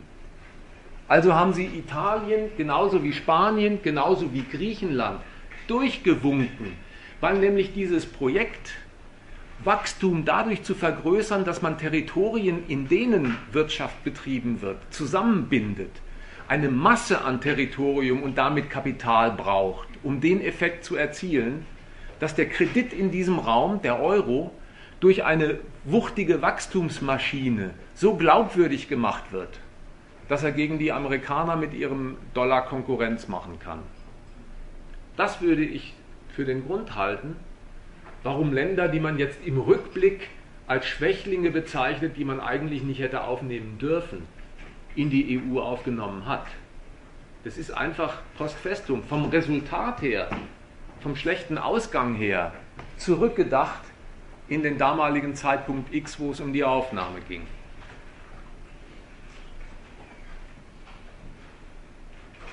Bitte. Ich habe nochmal eine äh, Frage. Ähm, ich bin auch so ein humanistisch gesinnter Tagesschau-Zuschauer. Macht nichts. Ja.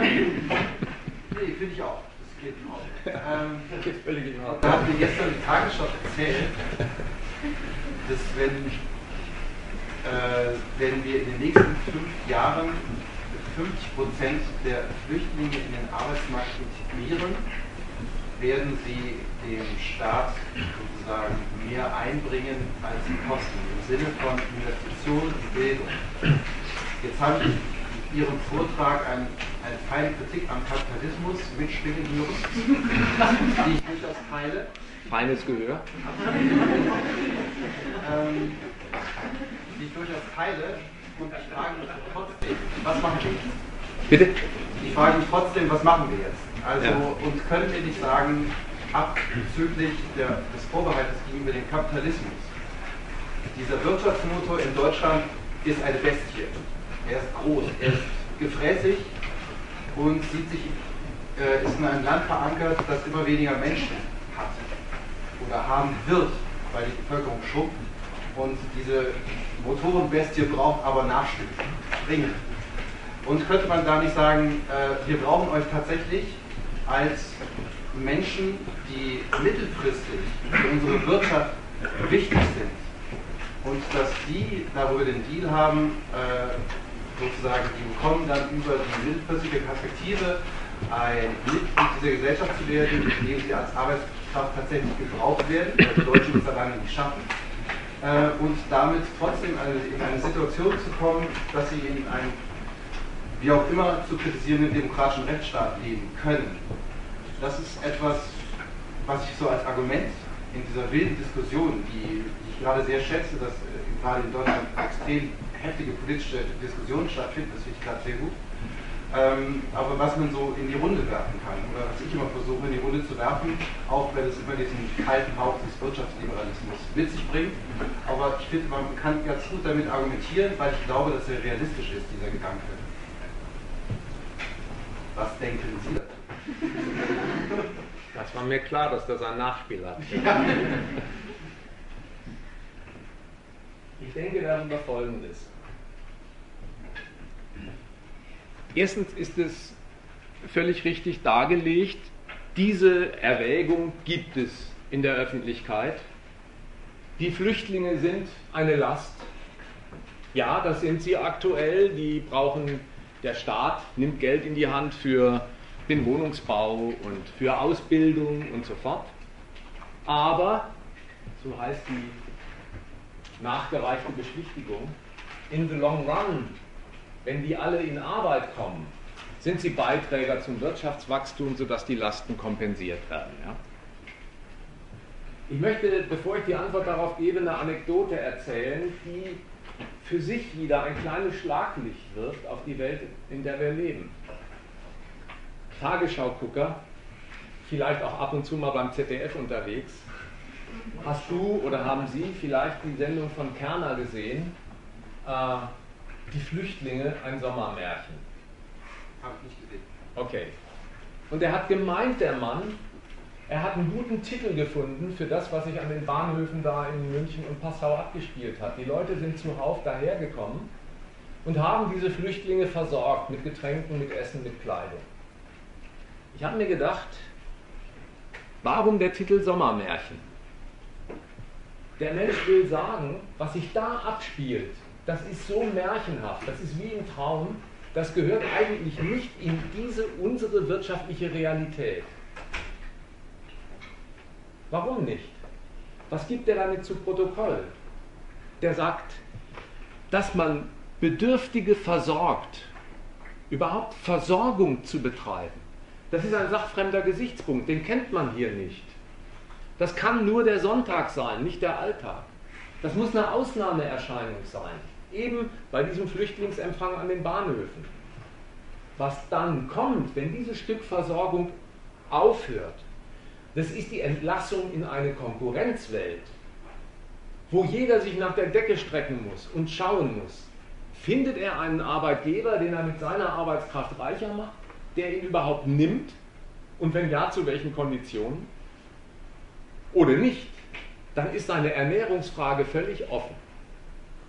Jetzt zu der Frage selbst. Bauen wir so einen Baustein auf den nächsten. Ja, die Flüchtlinge sind eine Last, so wird gesagt, das kostet Geld im Staatshaushalt und der Bürger fühlt sich sofort angesprochen. Er weiß ja, der Staat arbeitet nicht, der ist nicht mit der Herstellung oder Verteilung einer Ware beschäftigt, hätte Robert Lemke gesagt. Ja.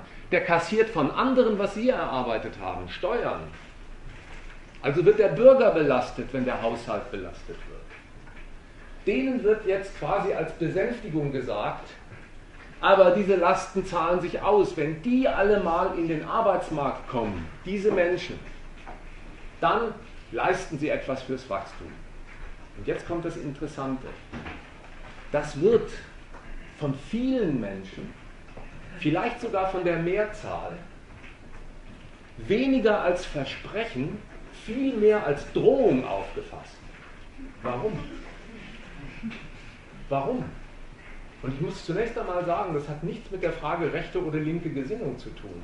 Da ist was dran. Was denken denn die Menschen, die sagen, ja, die wollen uns die Lasten erleichtern und die Flüchtlinge in den Arbeitsmarkt drücken, aber das halten wir ja gerade für ein Risiko. Die denken völlig zu Recht daran, dass 1,5 Millionen mehr Menschen, die sich um Arbeitsplätze bemühen und um Wohnraum bemühen, von Unternehmern und von Vermietern benutzt werden, um die alteingesessene Bevölkerung, die in Arbeit und Wohnung hockt, schlechter zu stellen. Die Nachrichten mehren sich, wo Leute empört sind und sagen, der Vermieter hat seinem Altmieter gekündigt. Und warum?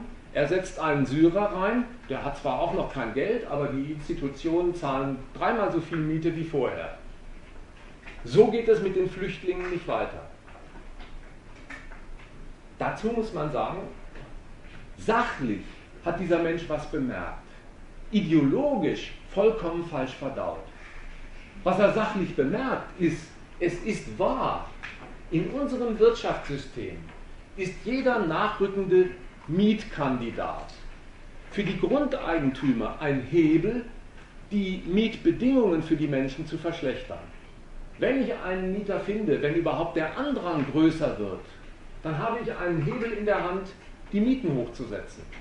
Genauso die Unternehmer. Ja, wenn der Andrang auf Arbeitsplätze größer wird, warum zahle ich eigentlich dem Fritz oder Franz den Mindestlohn, wenn es der Syrer für die Hälfte oder ein Drittel macht? Das ist ein vernichtendes Urteil über dieses Wirtschaftssystem, das mit der Angewiesenheit eines Menschen auf Einkommen oder Wohnraum die Schlechterstellung dieses Menschen beschlossene Sache ist, weil das wirtschaftlich geltende Kalkül derer, die ein Eigentum haben, an Betrieben oder an Wohnungen, darin einen Hebel hat, der völlig legal ist. Das ist die Ausnutzung der Marktlage, das ist die Rechnungsweise.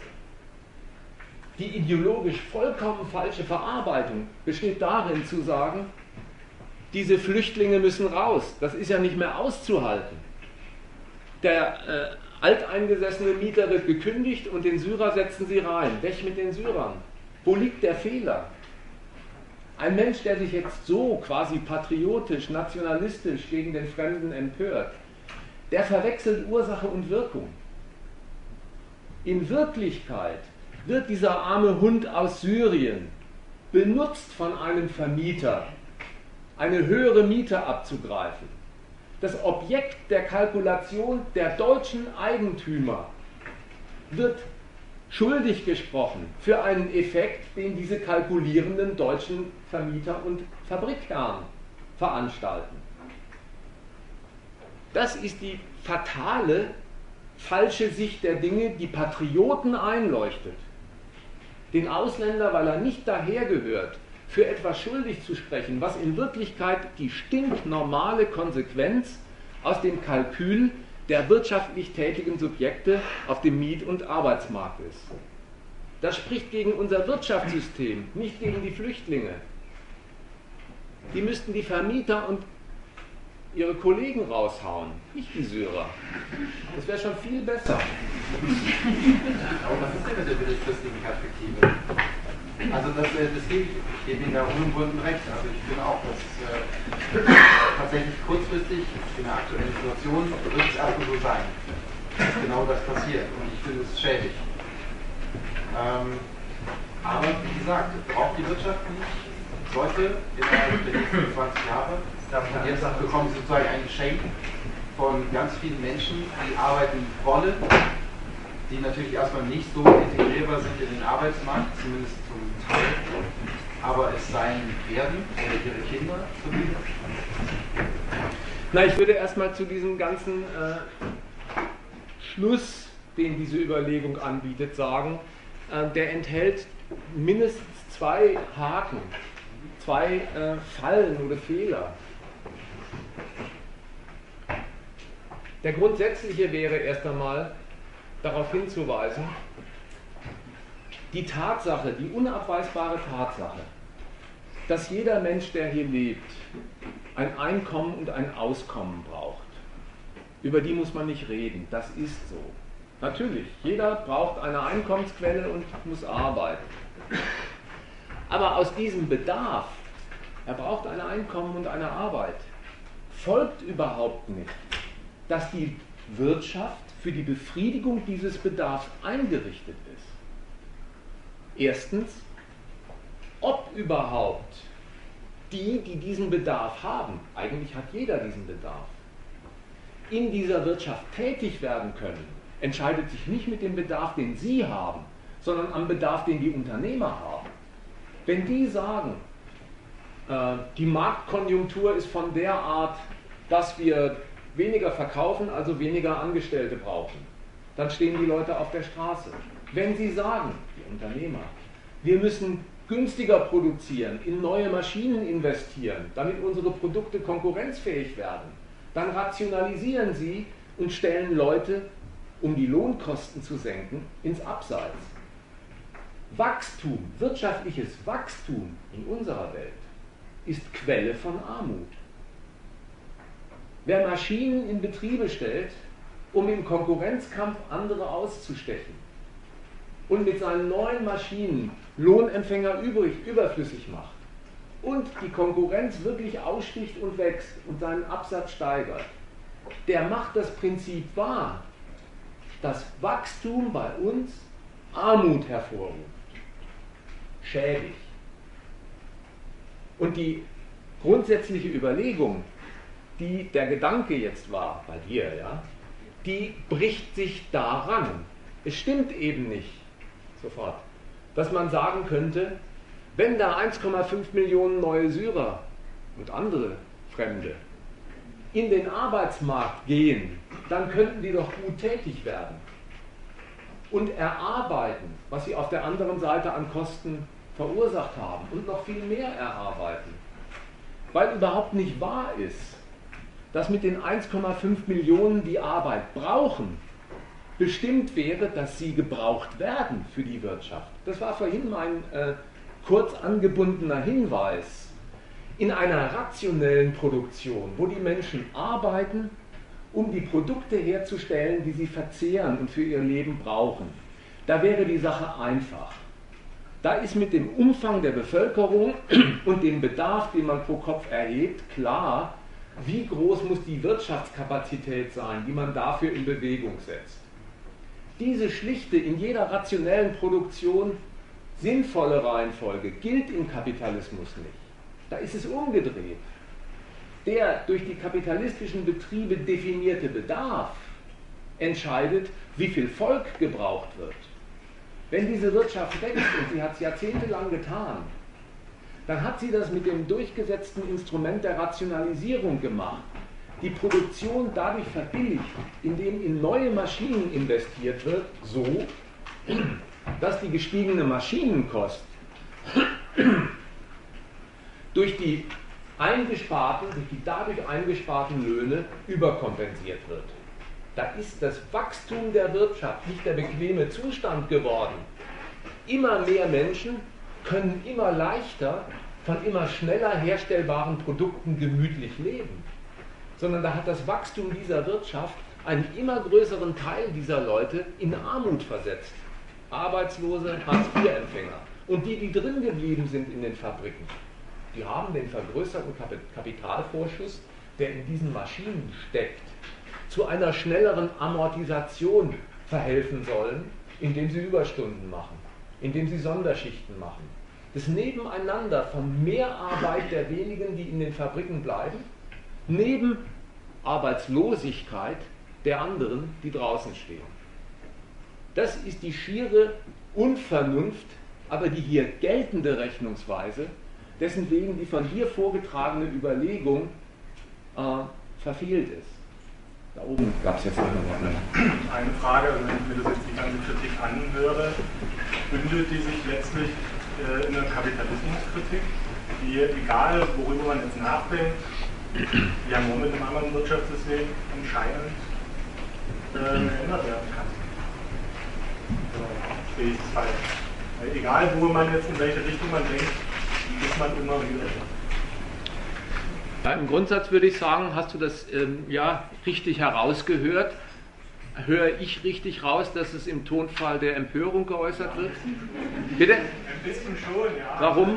Weil es natürlich, äh, man kann an dem Kapitalismus äh, Ausuferungen vorwerfen, aber man kann ihm auch zugestehen, dass er immer wieder es geschafft hat, andere Felder, andere Arbeitsmöglichkeiten hervorzubringen. Wer arbeitet heutzutage wirklich noch in der Fabrik?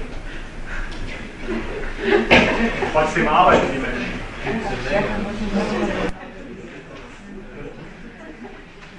Äh, Das war ja auch nicht meine Kritik, dass nicht die Branchen sich verändern. Ich wollte nur sagen, der immer gleiche Zweck, für den sich Branchen verändern, ist der, aus Geld mehr Geld zu machen und dass das eine Rechnung ist, aus der sehr viel Schäbiges, Schädliches, für die Menschen Schädliches folgt. Absolut. Also ich frage mich nur, wo die Alternative denn wäre. Du hast sie eigentlich,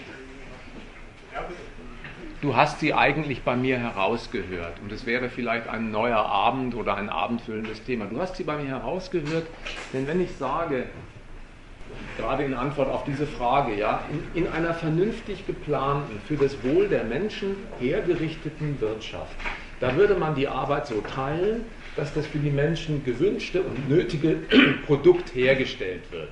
Naja, da hörst du raus, dieser Kerl da vorne ist für Planwirtschaft, wo nur noch gearbeitet wird für die Wohlfahrt derer, die arbeiten. Punkt.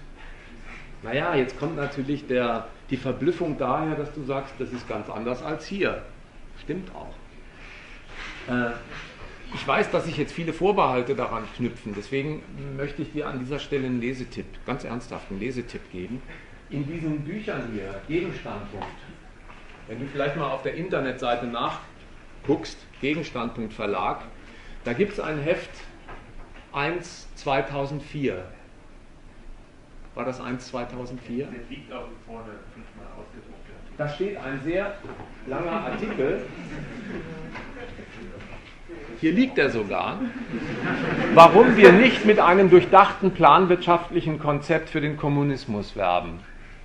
Und da sind die Vorbehalte, die jetzt vielleicht in, im Verlaufe unseres weiteren Gesprächs zur Sprache kämen, die sind da mal ausführlich durchgenommen und vielleicht schaust es dir mal an, wenn du magst und wir können uns ja bei nächster Gelegenheit oder bei diesem Arbeitsgruppentreffen über solche Fragen unterhalten.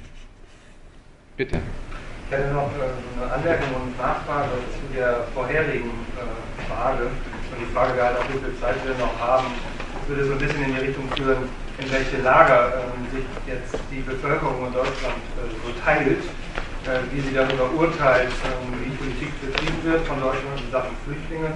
Und bei der Nachfrage habe ich eben vor allem einen Satz gehört, und zwar, was machen wir jetzt? Also diese ähm, Sendung, die wurde eben so ähm, wahrgenommen als quasi ein Vorschlag, ähm, darüber nachzudenken, wie man diese Situation bewertet.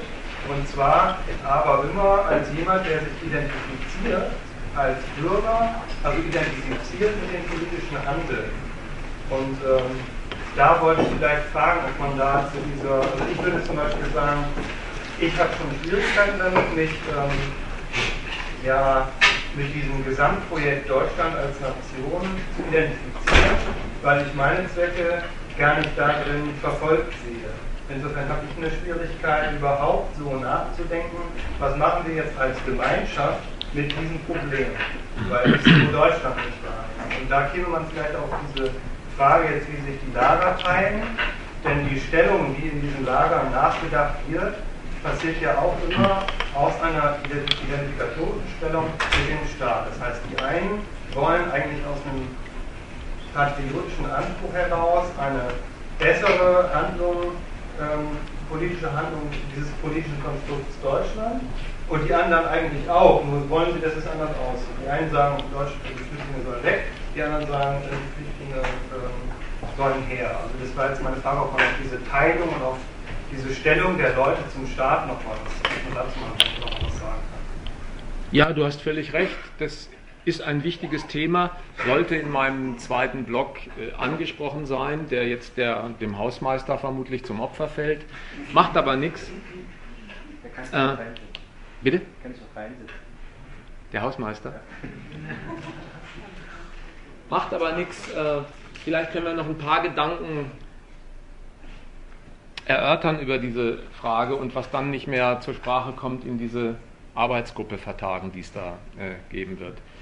Du hast gesagt wir, was können denn wir ändern? Und an diesem wir, das du gerade aufwirfst, möchte ich überhaupt nicht rumkritteln. Du meinst eben wir, die wir eine gewisse geistige Basis heute Abend vielleicht zu teilen gefunden haben. Dieses wir ist gemeint. Aber es ist ja. Ich hatte das hier gemeint, was er vorgetragen hat. Ja, ja. Das dachte ich wäre das staatsbürgerliche. Ja, richtig. Das wollte ich, dahin wollte ich gerade überleiten und sagen, dieses Wir, das du jetzt hier auf diesen kleinen Saal münzt, das ist in der Gesellschaft in Gänze völlig üblich, dieses Personalpronomen, und meint eigentlich wen? Die Deutschen. Und es gibt in der Bevölkerung unabweisbar, neben den heute Abend schon zitierten vielen, die sagen, ich möchte den Flüchtlingen helfen, auch die anderen, in immer größerer Zahl, mittlerweile sind es über 60 Prozent, die sagen, mittlerweile ist es unerträglich mit diesen Flüchtlingen, das wird eine Überfremdung, die man nicht länger durchhalten kann. Und die gesteigerte Fassung davon sagt vielleicht sogar Deutschland den Deutschen. Und die sind dann als Demonstration unterwegs in Leipzig oder Halle oder wo auch immer. Deutschland den Deutschen. Es gibt diesen Vorbehalt, es gibt diesen Standpunkt. Und mich ärgert ein bisschen an den kritischen Initiativen, die es da gibt, dass sie das für einen rechten Mob halten. Nicht, dass ich den sympathisch fände, aber dass sie das für einen rechten Mob halten und so tun, als sei das sowas wie ein in diese Gesellschaft nicht hineingehörender Fremdkörper, der sich selbst deklassiert. Ewig gestrige. Apropos ewig gestrig. Es ist eine völlig falsche Erklärung. Dass das daher kommen soll, dass die das von Hitler gelernt haben, weil das also von gestern ist. Das kann schon deswegen nicht die Wahrheit sein, weil Alter einen Gedanken nicht adelt. Und wenn man das schon glauben tät, dann müsste man sagen, warum ist der Hitler so beliebt? Der Marx müsste viel beliebter sein, der ist ja noch älter. Den hält aber keiner für attraktiv. Also muss man den Hitler attraktiv finden, wenn man seinen Gedankengut heute wieder öffentlich zur Schau stellt. Und vielleicht braucht man nicht mal einen Hitler, weil der Standpunkt Deutschland den Deutschen oder Ausländer sind eine Überfremdung in der Mitte unserer Gesellschaft zu Hause ist und wächst. Was sagt eigentlich einer? Nehmen wir das jetzt wirklich mal ernst. Viele Menschen denken so. Was sagen die und was hätte man ihnen zu sagen? Deutschland den Deutschen, einer, der so auftritt, denkt, das Hiersein das pure Hiersein, nichts weiter, das pure Hiersein ist ein Privileg, das mir gebührt und den Ausländern nicht zusteht. Der tut so der Mann, als wäre ein Vorrecht schon dasselbe wie ein Vorteil. Das ist ein Irrtum. Das Privileg, das er beansprucht, das fragt überhaupt nicht nach einem Nutzen. Der hält es für ein Privileg, Deutscher zu sein, der hier sein darf.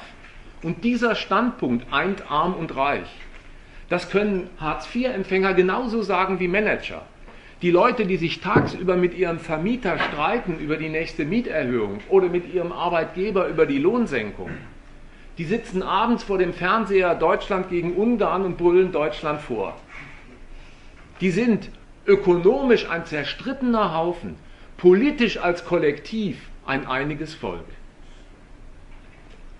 Dieser Standpunkt, Deutschsein ist ein Privileg, schließt die anderen, die nicht dazugehören, natürlich aus. Den Ausländer. Und die halten einen Ausländer genauso wie sie das Privileg für ein schätzenswertes Gut halten, den Ausländer für einen Schaden, auch wenn gar kein Schaden in Sicht ist, den er anrichtet. Wer sagt Überfremdung, der muss den Fremden gar keinen Schaden nachrechnen. Der sagt, der Fremde ist der Schaden, der gehört nicht daher. Diese Art zu denken, die muss man ernst nehmen.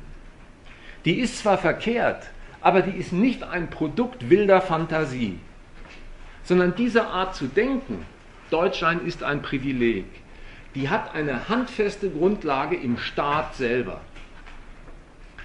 Denn der Staat macht ernst damit, dass vor aller Interessenverfolgung, wo Menschen sich um Arbeit und Auskommen bemühen, das Recht steht, das der Staat setzt. Und dazu gehört das ganz elementare Recht des Hierseins. Die Staatsbürger, die auf diesem Territorium dieses Staates wohnen, die haben das Recht des Hierseins und können sich frei bewegen und um Schulplätze und um Arbeitsplätze nachfragen. Der Ausländer hat dieses Recht nicht. Der darf nicht einfach nach Deutschland kommen. Er braucht besondere rechtlich zugesicherte Gründe, der Arbeit wegen oder sonstiger Gründe wegen, dass er hier rein darf. Der hat das Recht nicht. Insofern macht der Staat die Unterscheidung, auf die sich der Patriot beruft.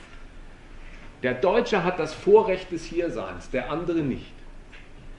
Diesen Umstand, den veredeln Patrioten so, dass sie diese Berechtigung, ich darf hier sein, ich habe das Recht, für eine Dienstleistung halten, dass sie berechtigt sind, ihre Interessen zu verfolgen, dass sie in eine Schule gehen dürfen, dass sie eine Arbeit demnächst nachfragen, dass sie dazu berechtigt sind, im Unterschied zu den anderen, halten sie für einen Dienst an sich.